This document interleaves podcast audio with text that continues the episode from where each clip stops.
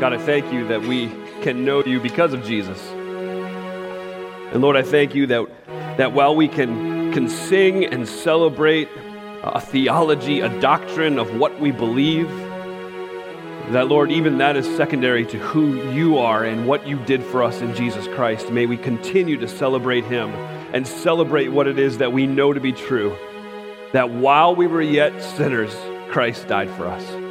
May that be the song on our lips today as we go. For it's in Christ's name I pray. Amen. Amen. Please have a seat.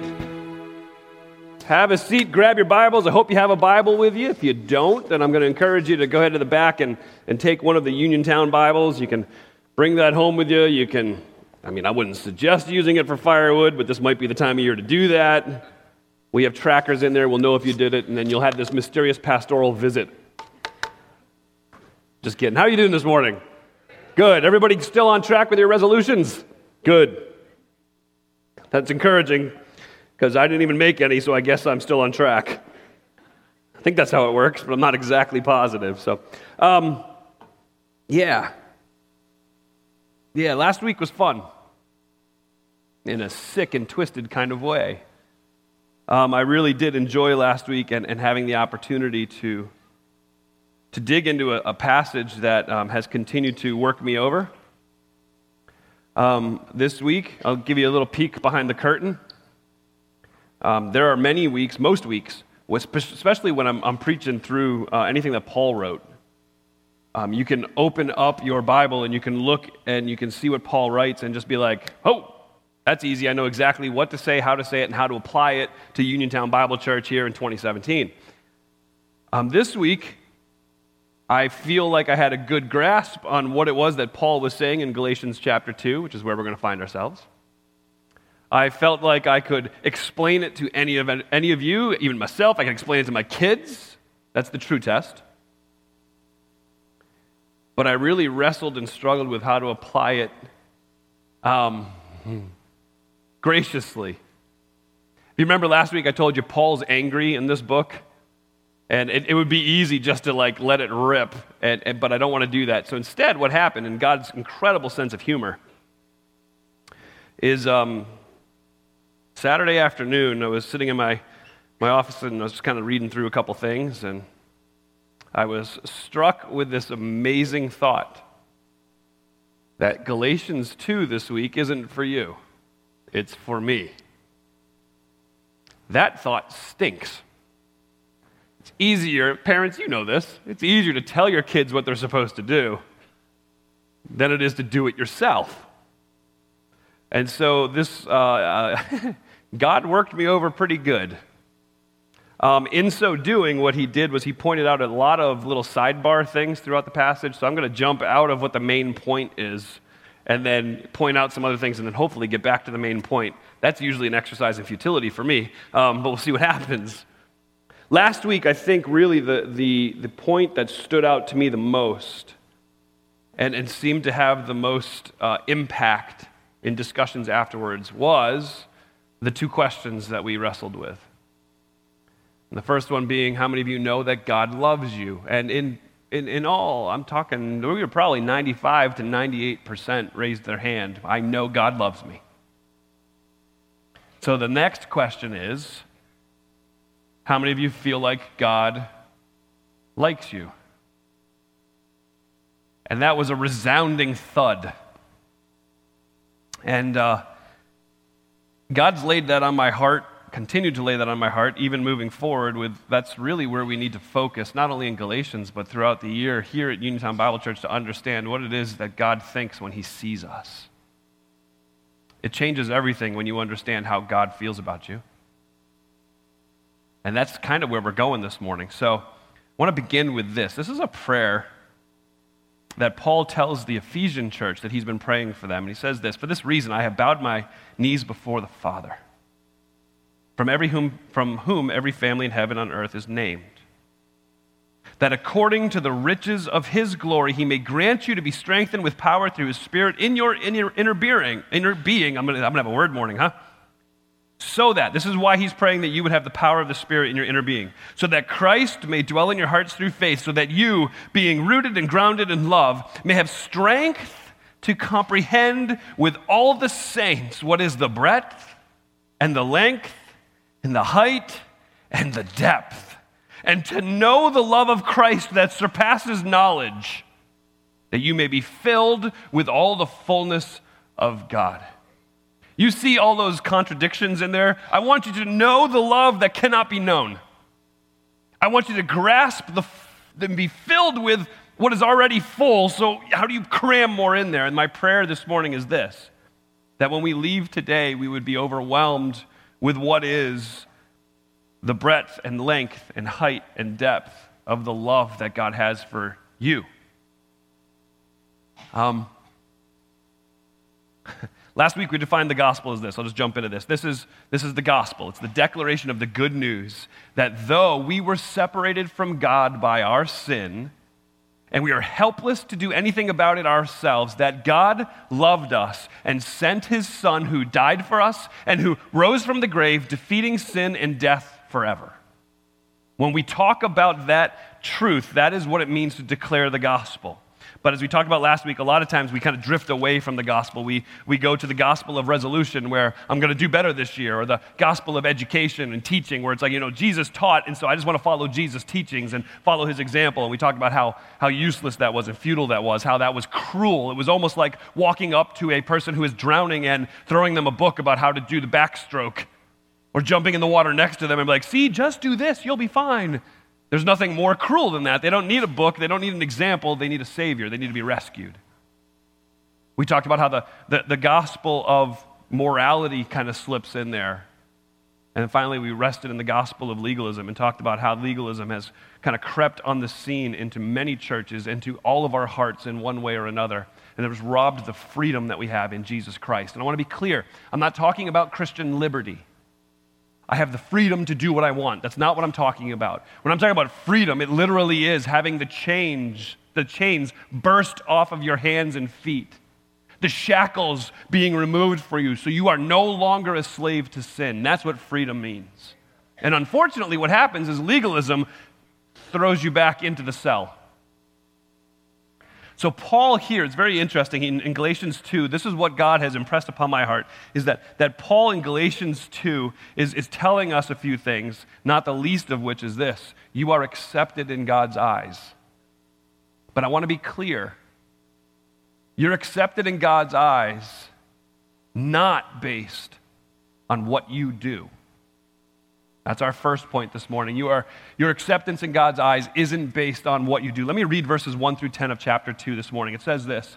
Um, let, me, let me, quick before I do that, sorry, let me kind of back up a little bit in chapter 1, Paul kind of walks through and he talks about how um, he, he, had the gospel and it was given to him on the road to Damascus, and, and God kind of violently collided with him, and then God had great pleasure in, in calling him to go and preach the good news to the Gentiles. And, and so Paul had gone and said, Okay, this is, this is not a gospel that a man gave to me, it's not a gospel I read in a book. This is a gospel that came as a result of my collision with Jesus Christ. And when people heard what it was that God was doing through me as I preached the gospel to the uncircumcised, they glorified God. They didn't glorify Paul, they glorified God because of it. Now he continues in his autobiography and he says, Now fast forward 14 years, verse 1. After 14 years, I went up again to Jerusalem with Barnabas, and I took Titus with me. I went to Jerusalem because of a revelation, and I set before them, though privately before those who seemed influential, the gospel that I proclaim among the Gentiles. And I did that in order to make sure I was not running or had not run in vain. But even Titus, who was with me, was not forced to be circumcised, though he was a Greek. Yet, because of false brothers secretly brought in, who slipped in to spy out our freedom that we have in Christ Jesus so they might bring us into slavery, to them we didn't yield in submission even for a moment, so the truth of the gospel might be preserved for you. And from those who seemed to be influential, what they were makes no difference to me. God shows no partiality. Those, I say, who seemed influential added nothing to me. Instead, when they saw that I had been entrusted with the gospel to the uncircumcised, just as Peter had been entrusted with the gospel to the circumcised, for he who worked through Peter for his apostolic ministry to the circumcised worked also through me for mine to the Gentiles, And when James and Cephas and John, who seemed to be pillars, perceived the grace that was given to me, they gave the right hand of fellowship to Barnabas and me, that we should go to the Gentiles and they should go to the circumcised. Only they asked us to remember the poor, the very thing I was eager to do. All right, so what in the world is that all about besides an autobiography of what happened in Paul's life 14 years after he had been given the right hand of fellowship and, a, and it had been agreed upon that he would go and reach the, the Gentiles with the gospel of Jesus Christ? He returns to Jerusalem 14 years later. He makes it a point to say, Listen, I didn't go because I was summoned back to Jerusalem because I had been a bad boy. It wasn't like he had been called to the principal's office. Or worse, you're up in your bedroom and down in the kitchen, you hear this this call of your name, but it's not just a, oh, Frank from dad. It's a, Frank James Taylor Jr. You know that call? I'm very familiar with it. I've heard it a few times. It's, it's, it's, he went to Jerusalem based on a revelation. So it was God was leading him back to Jerusalem, and he went back to Jerusalem, and he did something that would be considered incredibly risky. He brought with him a man named Titus, who was a Greek, who was a Gentile, an uncircumcised man, and he brought him to Jerusalem, into the, the holy city of Judaism, the holy city of those who are fighting against Paul here at the churches of Galatia. He brings with him an uncircumcised man, and, and, and they had to have just grasped their chest out of fear just like a lot of moms in the room have been grasping their chest in fear last week, this week, and weeks to come, that I'm actually going to explain what circumcision is in front of their children. Kids, if you have a question, ask your dad. You're welcome, dads. Pastor Mark, you're welcome too, because I didn't chuck him at you again. Um, I'm being nice to him now. Um, the idea is this they, they, they, they come into this holy city, and circumcision, that, mean, that means everything to the Jews.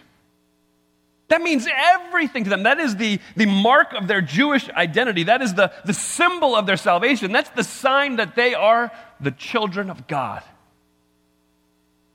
And Paul marches into Jerusalem with Titus in tow, who was not one of them. And it's interesting, and, and, and I, I can't, I told you this last week too. When I read Paul, sometimes I'm like, dude, come on. So harsh. But, but he says a couple times, he's like, you know, I went to those who were seemingly influential. Well, you know who he's talking about, right? The apostles. It's like, and his point is this you know, we're all equal. The, the, the, the ground at the foot of the cross is equal. We're all equal, but they seem to be influential and seem to be the ones who are calling the shots. And so I went to them and I told them, I need to know if I am preaching in vain. Is there something else I should be adding to my message to the Gentiles? And verse 6 says it plainly. Those who seemed to be influential added nothing to me. They added no more requirements to me. In fact, verse 3, I think it is, sorry, I have lost my place. Yep, verse 3. Even Titus, who was with me, wasn't forced to be circumcised.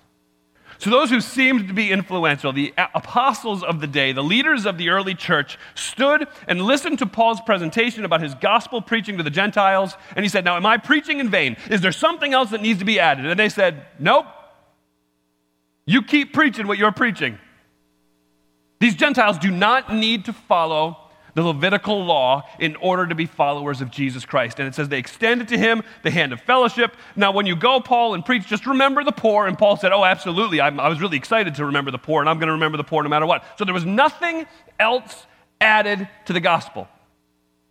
For you and I, we don't have a problem today with the Levitical law being forced upon us. But we do have a problem, and, and I'm going to be very clear. Most oftentimes, it's in our own hearts we do have a problem in our own hearts with, with adding actions to our lives that we think are going to gain us approval or acceptance in God's eyes. So, so they're good things, too. That's what makes it difficult. They're good things. Uh, so, so uh, this is the frank part. So, as I considered this and contemplated this, the, the thing that came to mind instantly was my quiet time, my devotions, my, my personal Bible reading. It's a good thing. It's a great thing. You all should be doing it. Again, I said it last week. This, this isn't law, this is life. These are the very words of God who are speaking to you, and, and it's very clear that you get to know Him through His Word. And so you should be reading your Bible. You should be reading your Bible. If you're reading your Bible because it's like, okay, I'm going to read this, good, we're good, right? We're good. That's backwards. What it should be is, man, I am so glad we're good, God. I want to hear from you today. But unfortunately, we get that backwards and we begin adding good things to our lives, thinking that it's going to bring us some level of acceptance or approval in God's eyes. Maybe for you it's prayer, or I, say, I say this with fear that next week we're going to be empty. Worship attendance. Man, again, I want you here. I believe there's great value in you being here as a community of believers and sharpening each other. I also believe there's scriptural mandate for us to gather together as the local body of Christ. And I'm going to be very selfish. I'd rather not preach to empty chairs. So I want you here. But, but when we look at worship attendance as being something that gives us approval in God's eyes, that's a problem right behaviors, but wrong beliefs about what those behaviors accomplish for you. So it's almost like, I mean, this, this, is, this is a little bit ridiculous, but, but it's almost as if that way we get into God's presence and God's like, okay, man, uh, okay, I know you're saved and Jesus' blood covers your sins, and we're good. But as I consider who you are and what it is your life has been doing, I'm just not sure that we're good. And you look at God and say, but God, I did my devotions today. And he says, Oh, good, come on in. That's ridiculous, isn't it? But how many of us fall for that trap? Maybe not on the positive side. Usually, what happens is this we fall for that trap when we've missed our Bible reading time for the third day in the row. And what ends up happening is in our souls, we're wrestling because God must be angry with me now. We're not good. Your acceptance in God's eyes is not based on what you do. I'm going to close that loop, but it's going to take me a couple minutes to get there, so bear with me. Because the next point, as we continue reading in Galatians 2, is that your acceptance in God's eyes isn't based on what you don't do. What you don't do. Let me read verses 11 to 14 through chapter 2, verse 11. It says, When Cephas, whose name is, is Peter elsewhere, when Cephas came to Antioch, I opposed him to his face because he stood condemned. I'm going to pause there for a second. It's a little sidebar here. Have you ever been out on a date, maybe a double date, triple date, group date? Could be game night at somebody's house. There's a couple there, and for some reason, something sets one of them off at their spouse. Is there anything more uncomfortable than sitting at a restaurant with two married friends who have decided that they're going to hash out their issues right there in front of you. I propose there is very little more awkward than that. That's not the awkward I enjoy. In case you're wondering, that's the awkward, like, yeah, uh, check, please. So imagine Paul, the apostle, standing to Peter, the apostle's face the idea is we came nose to nose. This wasn't a um, stealthily crafted email. This was, uh, I'm getting in Peter's face. Why? Verse 12, because before certain men came to James, Peter was eating with the Gentiles. But when they came, he drew back and he separated himself, fearing the circumcision party. And the rest of the Jews followed suit. They acted hypocritically along with him, so that even Barnabas was led astray by their hypocrisy. But when I saw that their conduct was not in step with the truth of the gospel, I said to Cephas, to Peter, before them all, If you, though a Jew, live like a Gentile and not like a Jew, how can you force the Gentiles to live like a Jew? All right, so what is the awkwardness that happens here? It really comes down to one man. His name is Peter. Peter, I'm telling you, Peter's gonna punch me in the face when I get to heaven. Because Peter messes it up time and time again. You read stories about Peter, you're like, what's wrong with you? So, so think about it. This is, this is kind of Peter's um, form, it's his It's his history. This is what he does all the time. And Peter, Peter's out on the boat. He's with the disciples. The boat's kind of bouncing around a little bit in a storm. It's not a huge storm, but it's a storm. And, and the disciples and Peter are on the boat. And, and then they see this thing in the distance and they run to the side of the boat. And I'm sure some of the disciples were already there at the side of the boat losing lunch because of the storm. And Peter looks out. He's like, whoa. And, and Jesus says, hey, don't fear. It's me. It's Jesus. Now, 11 of the dudes were like, that's crazy. Get in the boat. And then there's Peter. I'm coming in with you, Jesus. Now you got to admire that, right? I mean, Peter gets over the boat and he starts to walk towards Jesus and he's locked onto Jesus. And this is Jesus calling Peter to himself. And here comes Peter, his eyes fixed on Jesus for a minute. And then, hey, it's windy. These waves are kind of big. I'm going down. And he hits the water, and Jesus saves him and rescues him. You see, Peter did a wonderful job while his eyes were fixed on Jesus, but then when he allowed his attention to slip onto something else, he was in trouble. I mean, fast forward to the one that we're, we're, we're pretty familiar with. You've got the Last Supper has just occurred, and Jesus says, All of you are going to scatter. You're all going to deny me. You're all going to run away from me. And Peter's like, I don't know about these morons, but I got your back. I will never betray you, Jesus. In fact, I will die for you. And Jesus is like, Man, Peter, the rooster's not even a crow a third time, and you will have already betrayed me. And Jesus is like, Never. Peter's like, I'm never going to betray you, Jesus. Never. He gets outside to the court, and someone says to him, You know, Are you a Galilean? I think I saw you with Jesus. And Peter says, I, I don't know that man. A little while later, another says, You were with him and you have the accent of a Galilean, so we know you were with Jesus. He says, I, I, I don't know that man in there. I got nothing. And as he's trying to leave, another one says, I saw you with the other disciples. And Peter's response is, um, Beep, beep, beep, beep. I don't know the man. The rooster crows. And because of the open nature of the court, at that moment, Peter and Jesus' eyes meet. And it says, Peter runs out weeping bitterly. Peter was fine when Jesus was right in front of him, but when the pressure came from somebody else, he kind of melted away. Even if you go to where Peter was restored on the, on the seashore, you know the, the story where, where, where Peter's, uh, Jesus has resurrected, he hasn't ascended yet, and, and Peter's with the boys. He's like, I go a fishing. I mean, that, that's the good old King James version. It's kind of cool. I go a fishing. And so Peter gets in his boat, and the boys go with him, and he's out fishing, and he looks to the shore, and they're like, hey, who's that on shore? And it's Jesus. Oh, and Peter, because it's Peter, again, um, without his clothing, takes a dive off the boat, swims to shore. And in my head, I know it probably didn't happen this way, but in my head, I can see Peter like, oh, I'm going to get to Jesus. I'm going to get to Jesus. And the guys are like rowing the boat. Hey, we're here too, Peter. What's your problem, man? But Peter was there because it's Jesus, and Jesus asks him the three questions Do you love me? Yes. Do you love me? And there's more to this. I understand that, but understand this. Do you love me? Yes. Do you love me? Yes. Do you love me? Yes. Okay. Peter, one day you are going to die badly. Not going to go well for you. What's Peter's response to that?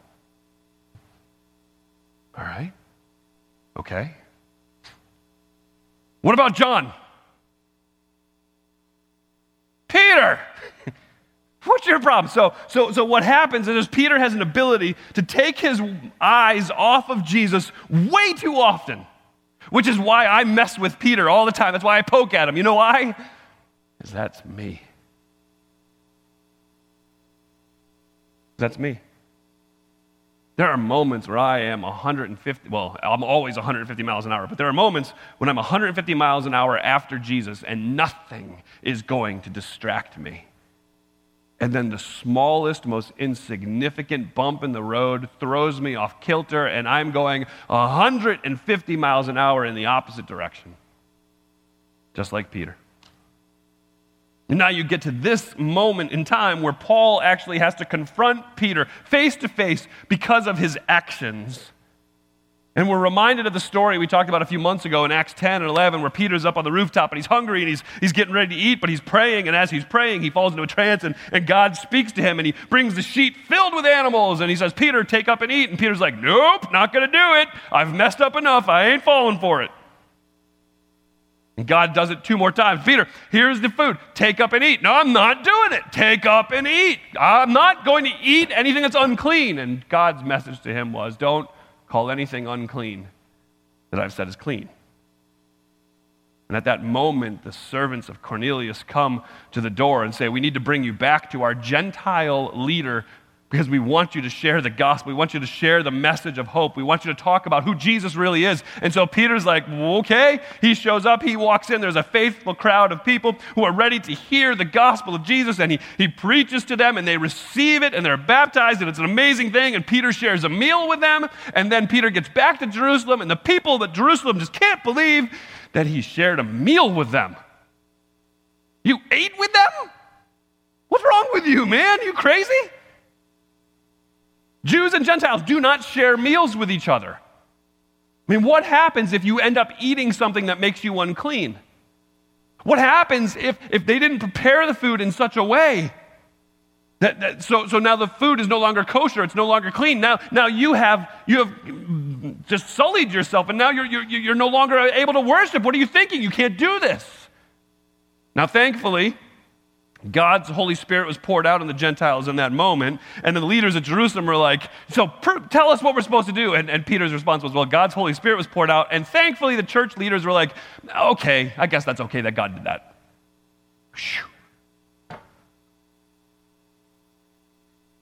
But now, it seems that, that Peter has continued to eat with the Gentiles in these churches of Galatia. And why wouldn't you? I mean, come on bacon, right? So, so Peter's continuing to eat with the Gentiles until this group of people come from, from James, is what it says, from the, the area that James was an, an elder, a pastor over. And, and when they come, they take this, this stance on the law, and it says, You should never eat with the Gentiles. And Peter pulls back from the Gentiles and he stops eating with the Gentiles, not out of principle, not out of a, a, a doctrinal belief, not out of theological conviction. He backs away from the Gentiles and he doesn't eat with the Gentiles. Why? Because he feared the circumcision party. And, and Paul is having none of it. And Paul gets in his face and does it in a public way. Little sidebar. All of us need to be surrounded by such people who are bold and courageous and love us enough to come to us and speak to us the truth in love. It doesn't matter who you are, it doesn't matter what position you hold, it doesn't matter how old you are in the faith. You must have people in your circles who are willing to come to you and speak to you truth in love. Well, if they loved me, they wouldn't say anything hard to me. Actually, that's not love. We need to be surrounded by those people because let's be honest every single one of us in this room the, the, the, the, the lyrics the, the phrase in the old hymn come thou fount it says we're prone to wander. Not only is that theologically true but in my life that's experientially true. So we must be surrounded by those people. The message was very clear that these group of judaizers those who were trying to inflict the Levitical law on the Gentiles so that they might be real believers. The, the, the, the, message was clear. You're okay and you're considered okay as long as you follow Levitical law. And, and Jewish Christians, you're okay and you're considered okay as long as you don't eat with the Gentiles. And Paul's response is how can you force people to follow the law. Look at verse 15. We ourselves, Paul's continuing in his confrontation of Peter, we ourselves are Jews by birth. We're not, we're not Gentile sinners, not, not in the, uh, the, the, the, active sinning part, but in the, we are not part of the chosen generation, the chosen people of God. So we ourselves are Jews by birth and not Gentile sinners. So we, we of all people should know that, that, that we cannot be justified by the works of the law. How, Paul, Peter, whoever you are, you. How could you fall for that? You. How could you fall for that? Many times we, we fall for the, the reason that, well, there's two. There's two. There's control. We want to control other people. And then there's this self righteousness that just oozes out of us. I do think that even though all of us, I'm going to give everybody the, the benefit of the doubt, all of us would pass the, the, the lie detector test. And we would know that there is nothing we can do when we stand before God that's going to get Him to accept us and to be okay with us. There's, there is nothing we can do. But I think, practically speaking, and, and, and real life, boots to the ground kind of speaking, I, I think what ends up happening is every single one of us, in one way, shape, or form, we, we fall for the lie that one day we're going to stand before God with a list of all the things we didn't do, and we're going to present it, and we're going to say, see, see, see how, how holy I lived? I mean, so here, let, us so we're going to show up for God, and we're like, all right, so let's talk about the things I did do. All right, I went to church almost every week. I prayed almost every day. I, I, I carried a, a big old Bible. I read that Bible at least once a week. Okay, my list of good stuff. I didn't what was the phrase? Drink, smoke, or chew, or go with girls who do? Didn't do that. I did. oh. That's the only thing I can think of now all of a sudden. I didn't. I didn't go to the bar. I, I, I didn't swear at that guy in traffic, even though he deserved it. I, um, I didn't do this. Okay, so now, God, here you go. Here's my list. Here are the things that I did do. Here are the things I didn't do. So here you go, Lord. This is why I'm righteous.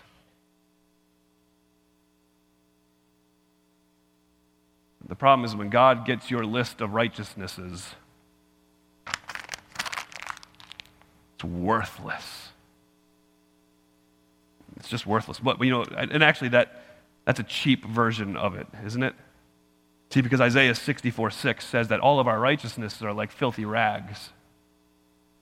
And so we don't show up to God and, and, hand Him a list of good things and bad things and the things we did and things we didn't do. Really, what it looks like is this we show up with our bandage.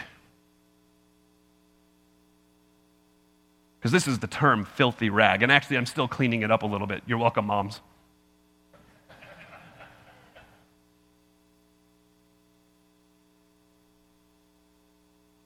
Here I am, Lord, accept me. Well, of course, he's going to be like, yeah, no, we're not going to use that. Thanks because your acceptance isn't about what you don't do. It's not about what you do. What, what, we need to understand is this this wonderful term that Paul uses is justification. See, our acceptance is found in this justification. Look at verse 15. We ourselves are Jews by birth, not Gentile sinners. Notice how many times he talks about justification. He says the same thing over and over again. He's a good preacher. 16, we know that a person is not justified by works of the law, but through faith in Jesus Christ. So we also have believed in Christ Jesus in order to be justified by faith in Christ, not by works of the law, because by works of the law, no one will be justified. So, how can I experience the acceptance of God in my life? How can I know that God doesn't just love me, that He likes me? It's having a proper understanding of this doctrine of justification. Because when you understand justification, you're going to see that acceptance in God's eyes is not based on what you do, it's not based on what you don't do, it's based on what's been done for you. So, what in the world is justification? Let me give you a couple of quick definitions just for time, and, and I'm going to be careful. I don't want to keep you too long, but I also don't want to throw you out of here before the good part. So, here we go. The opposite of justification is condemnation.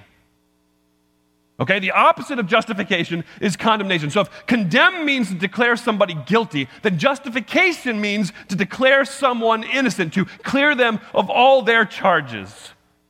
Here's a fancy definition for those of you who like the, the, the deep ones Justification is the favorable verdict of God, the judge, on one who formerly stood condemned and has now been granted a new status of being innocent.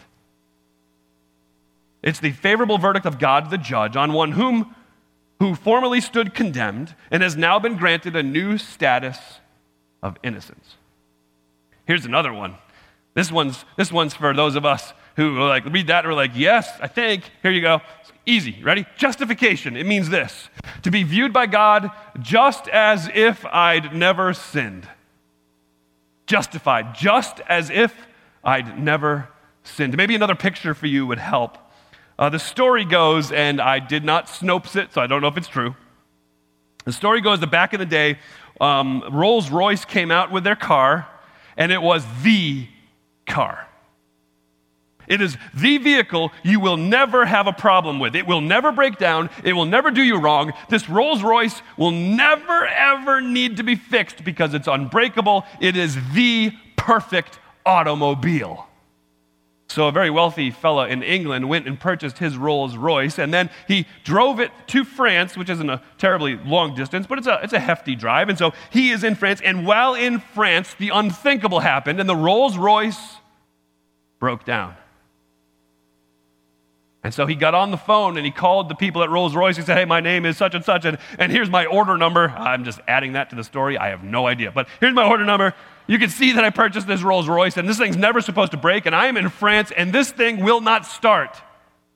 Oh, we're very sorry, Mr. So and so. We will get right on it. And so, what Rolls Royce did was they put one of their, their top mechanics on an airplane in England. He flew to France. He drove to the place where the man's Rolls Royce would not start. He got under the hood and he began tinkering around. And he's like, All right, sorry, we so much apologize that it's now fixed, it's good. And he had no problem with that car for the rest of time. I mean, that thing ran I don't know, great great grandchildren. Again, making that part up, I have no idea. The picture is clear, right? The picture is clear. This thing was fixed, it was great. Now, here's the problem he's in France and he's waiting for his bill for the repair.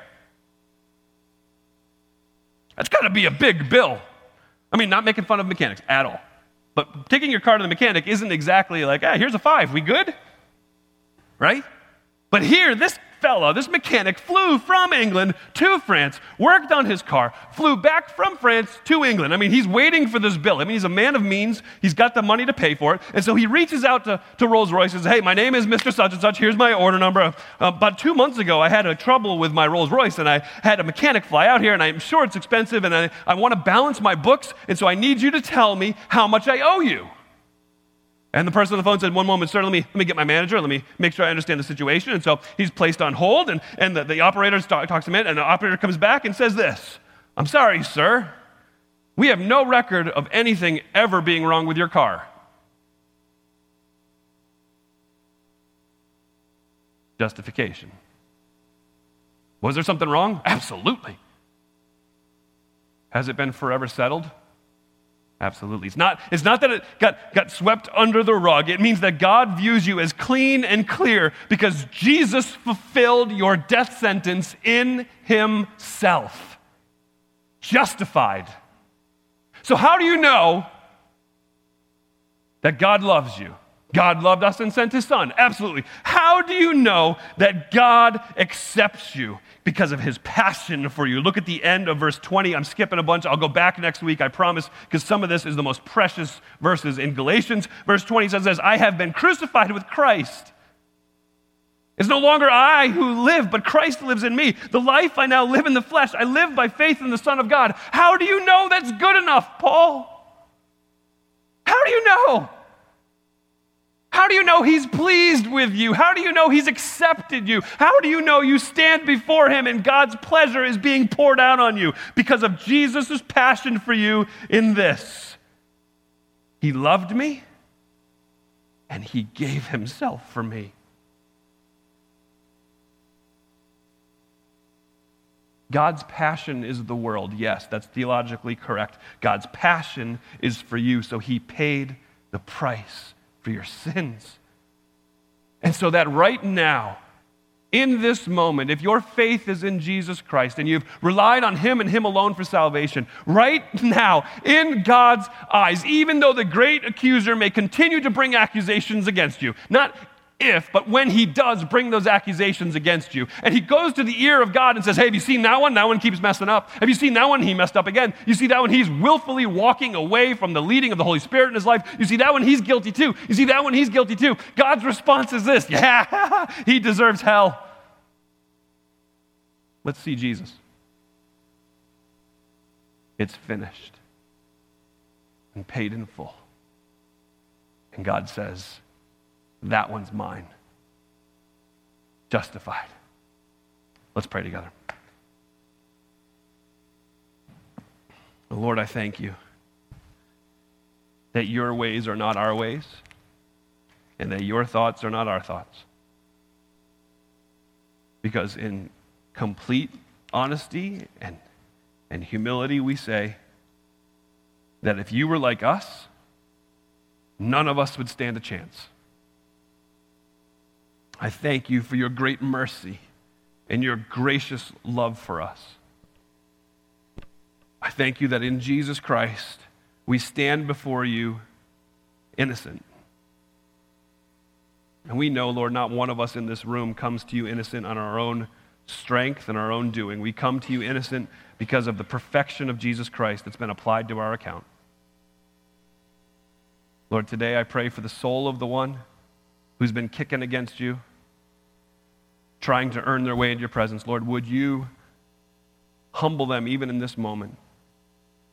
Cause them to know that they're a sinner and that there is an answer for that sin, and his name is Jesus.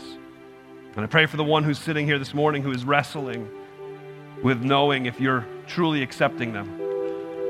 Lord, I thank you that in Christ we are forever justified because he rose again from the grave. Lord, may we celebrate that well today. Thank you for loving us and being such a good and gracious Father.